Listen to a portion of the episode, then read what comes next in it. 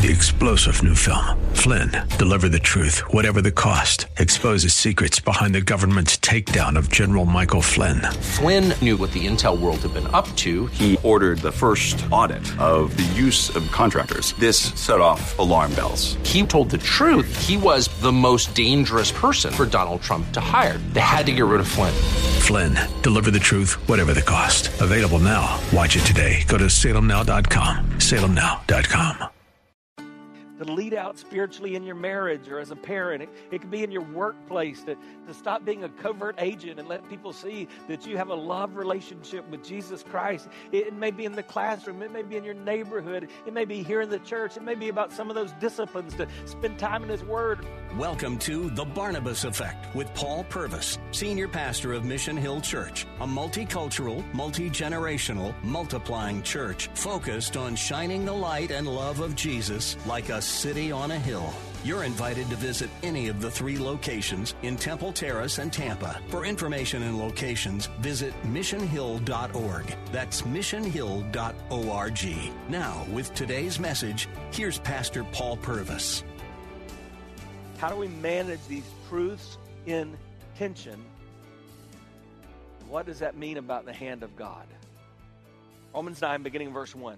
I speak the truth in Christ. I'm not lying. My conscience confirms it through the Holy Spirit. So here's what I just want to say before we blow past that verse. If you are a follower of Jesus Christ, what we believe and teach is that the Holy Spirit of God has indwelt you. As a result of that, that means when you are encountered with truth and falsehood, the Holy Spirit of God in you, either bears witness with the truth or shouts out in your inner being, alert, this is not true.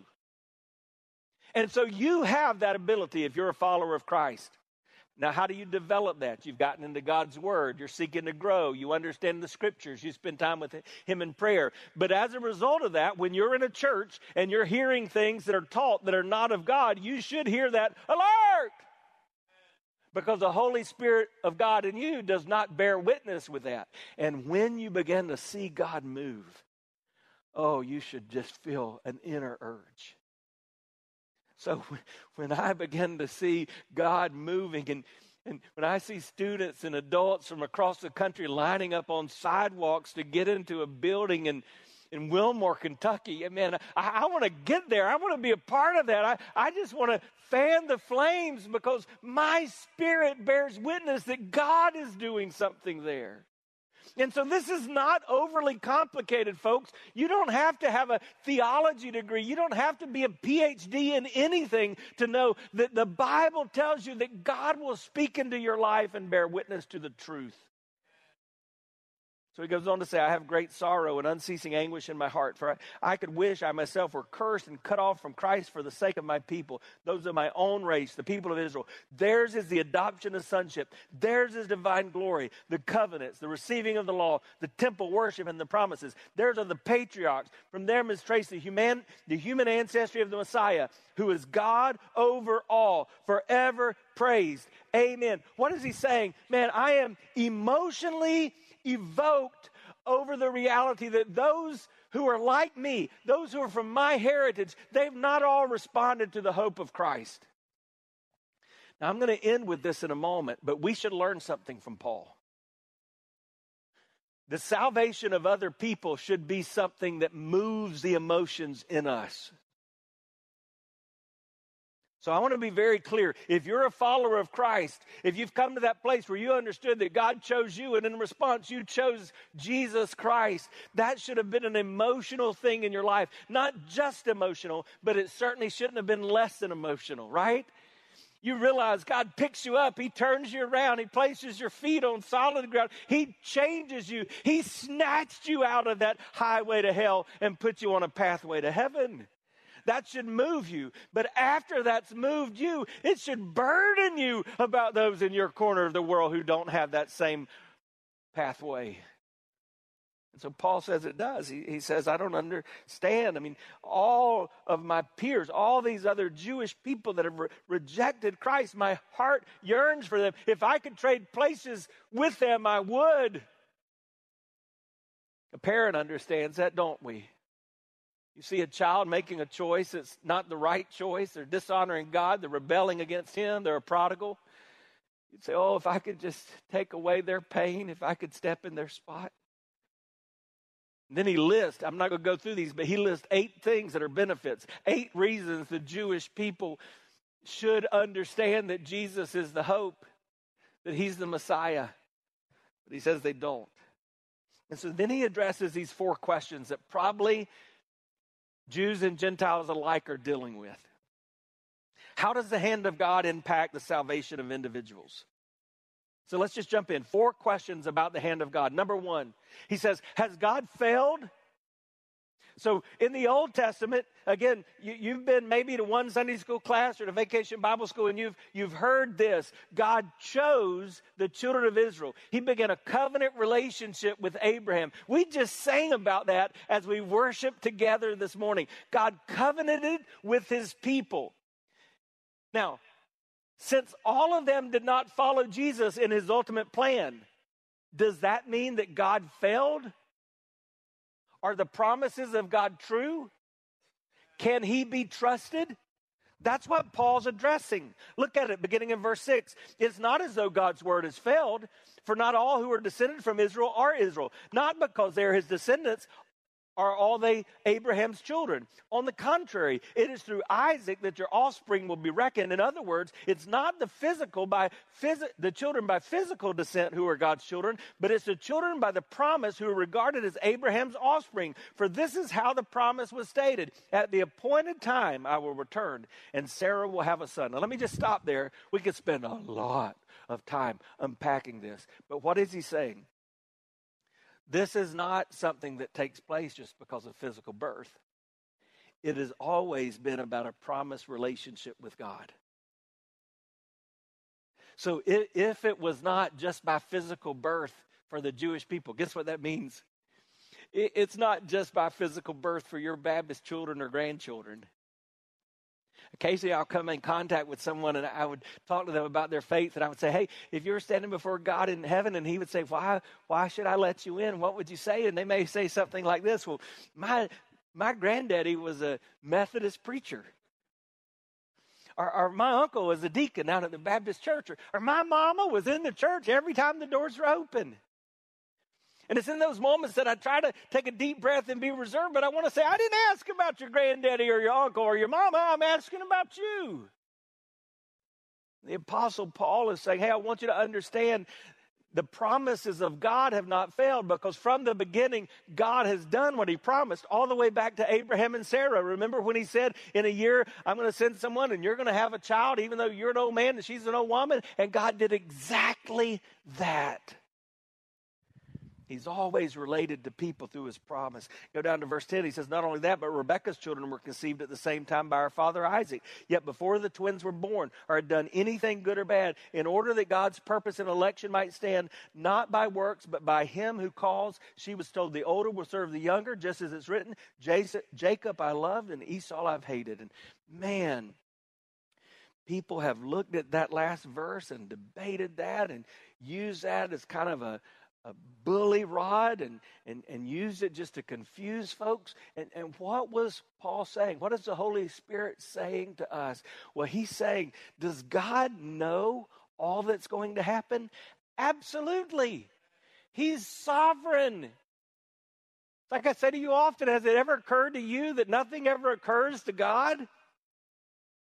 He knows exactly how things are going to unfold.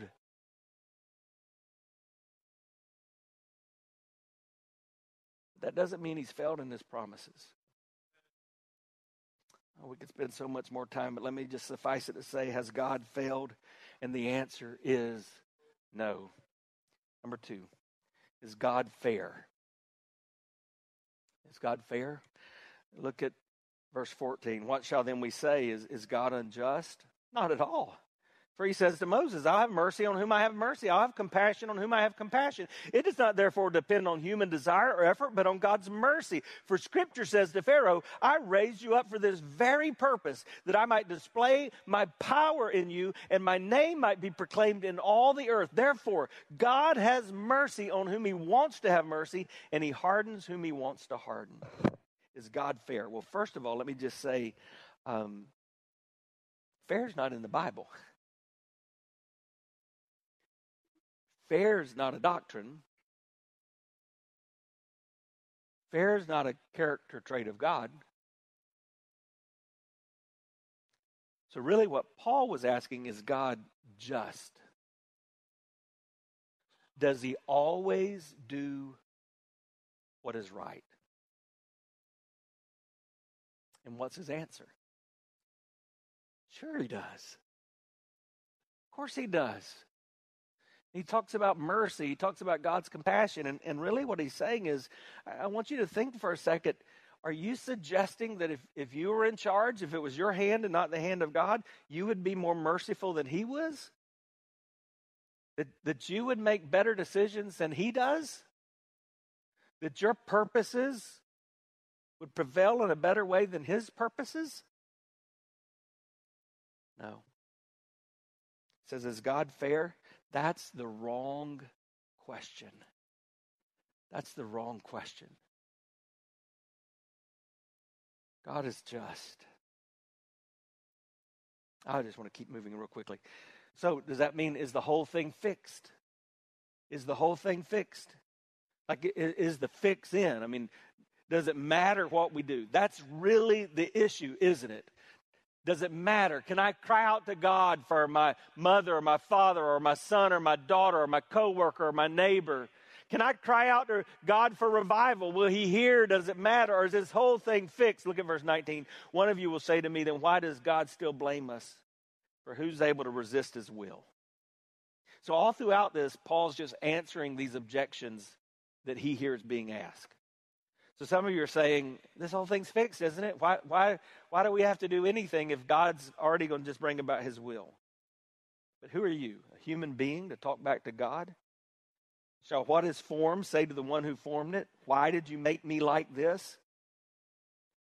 Does not the potter have the right to make out of the same lump of clay some pottery for special purposes and some for common use?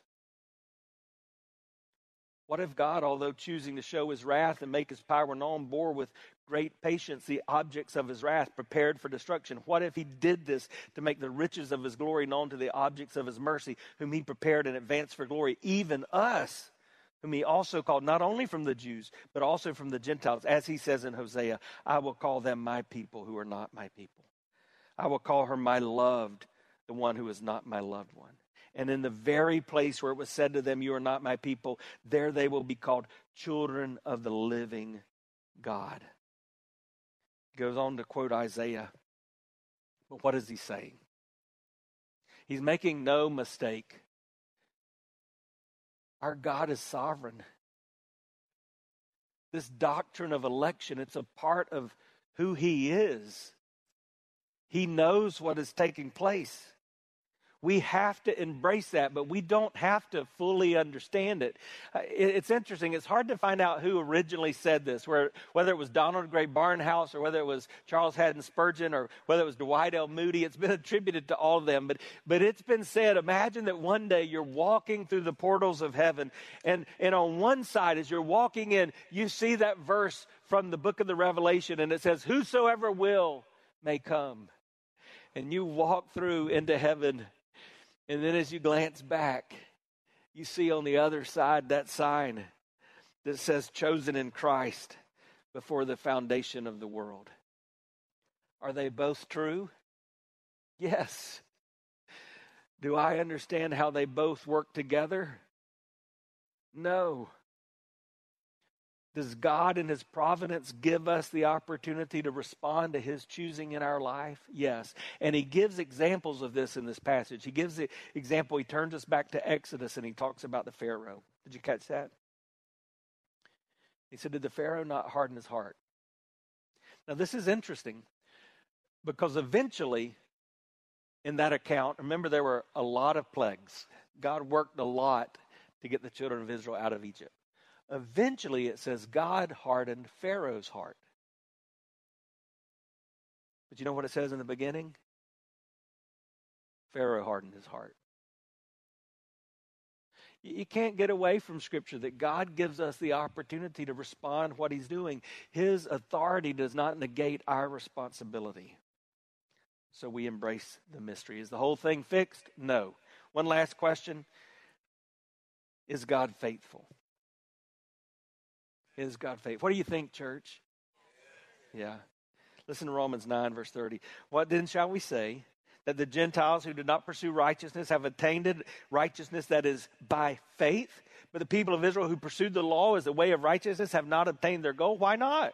Because they pursued it not by faith, but as if it were works. They stumbled over the stumbling stone. As it's written, see, I lay a stone in Zion that causes people to stumble and a rock that makes them fall. The one who believes in him will never be put to shame. Now, I've been reading from the New International Version, that translation of Scripture. There are different translations. There are also paraphrases of Scripture that kind of put it in our modern language. I try to read through a lot of these as I study a passage. And so I was reading through this in the Message. I want you to hear from this paraphrase of Scripture how this passage is described. How can we sum this up? That's what we're trying to do. We're trying to take one of the most complex doctrines that's dealt with in Scripture and sum it up in just a few minutes. How can we sum it up?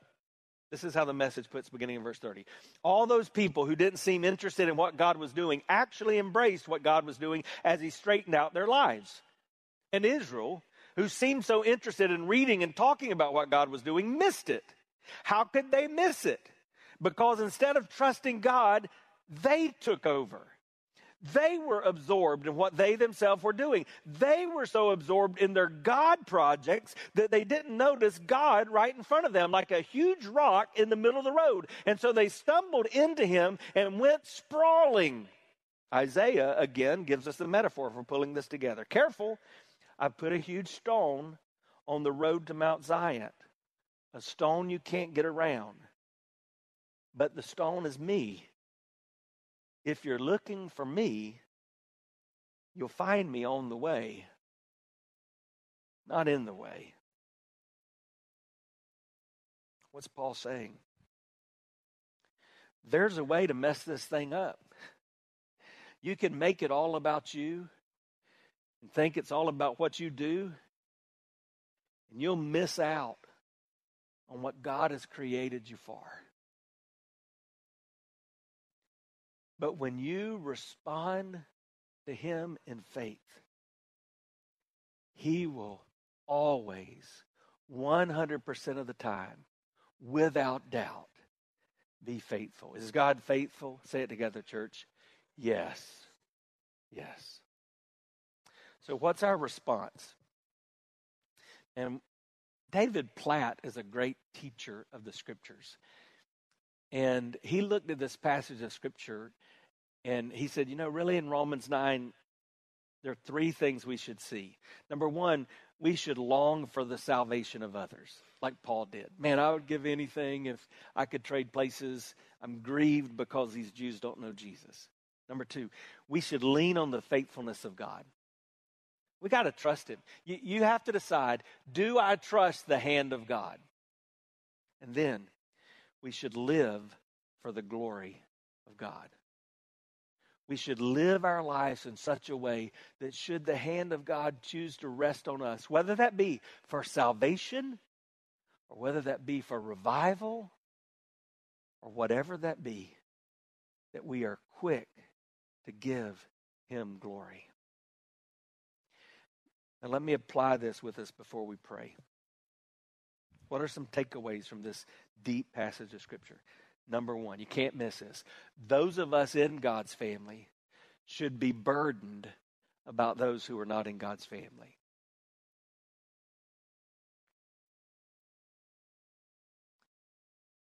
There are going to be some things in Scripture you may never understand. I know that's the case for me. I'm just not the sharpest tool in the shed. But there's some things you need to understand. And one of those is that God expects us to be burdened for those that don't yet know him. So I want to ask you something today in the context of this season of revival around our world. Who's your one? Who's that one person in your little corner of the world that you're consistently and constantly praying for, that they would come to saving faith in the knowledge of Jesus Christ? Is it a son, a daughter, a mother, a father, a brother, a sister? Is it a coworker, a classmate? Write that name down and make it an effort to regularly take that person before God. Because here's what I believe. As you cry out to God, you can move the hand of God. Number two, those of us who think we are in God's family probably should evaluate, are you in God's family? My friend Dennis is here with us today, all the way from England, and I love what he and another friend of mine, John, have said together. They've said that a lot of us are quick to say yes to God, but we've not yet joined him in his mission. And so you begin to ask, is it that simple? Is this just about life insurance? Can I really follow after him if I don't begin to look to him and rely on his hand in my life? Paul was making it clear, not everybody who knows about the things of God is a child of God. Number three, those who desire to be a part of the family of God should always respond to him in faith. So, if you are a part of the family of God, I think one of your responses today is, God, what faith action are you calling me to take? Where are you calling me to move out and step out in faith?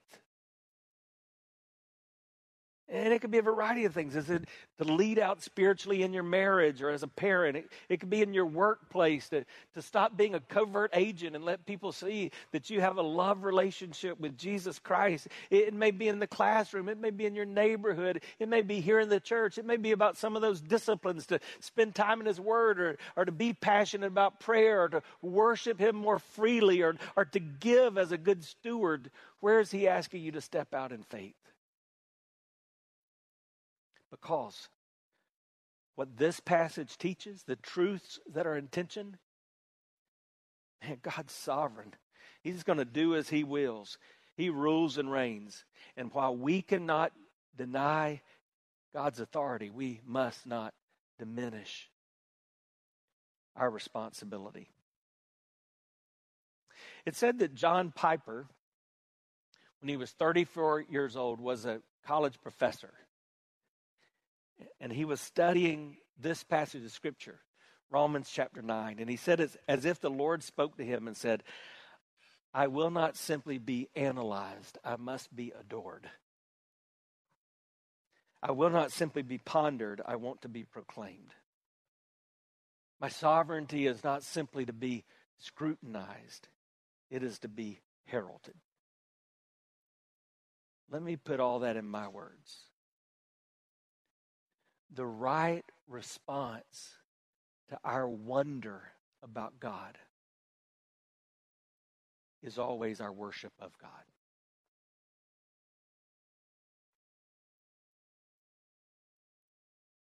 So I would ask you, what is the hand of God doing in and around you?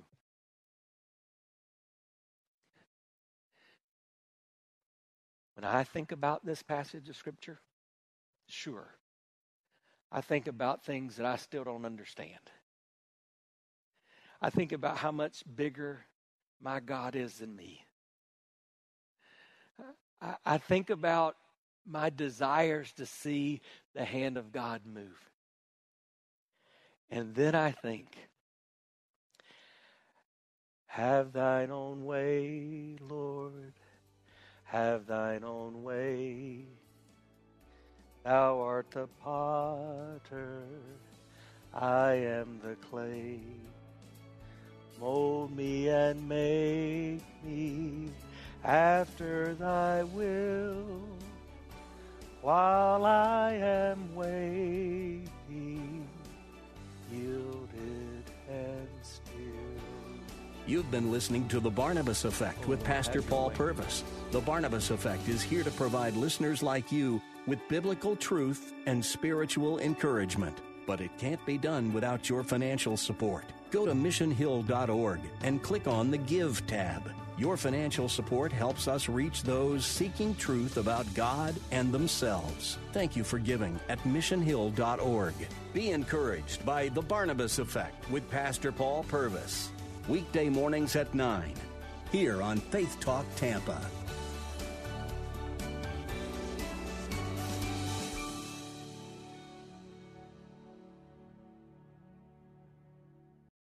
Three-star general Michael J. Flynn, head of the Pentagon Intelligence Agency, knew all the government's dirty secrets. He was one of the most respected generals in the military. Flynn knew what the intel world had been up to. He understood its funding. He ordered the first audit of the use of contractors. This set off alarm bells. The explosive new documentary, Flynn, Deliver the Truth, Whatever the Cost, and covers the facts behind this scandal. Flynn told the truth. He was the most dangerous person for Donald Trump to hire. I find out the worst enemy that I'm going to face in my life is right here in America. They took my assessment and they wanted me to change it. And I was like, I'm not changing it. They had to get rid of Flynn.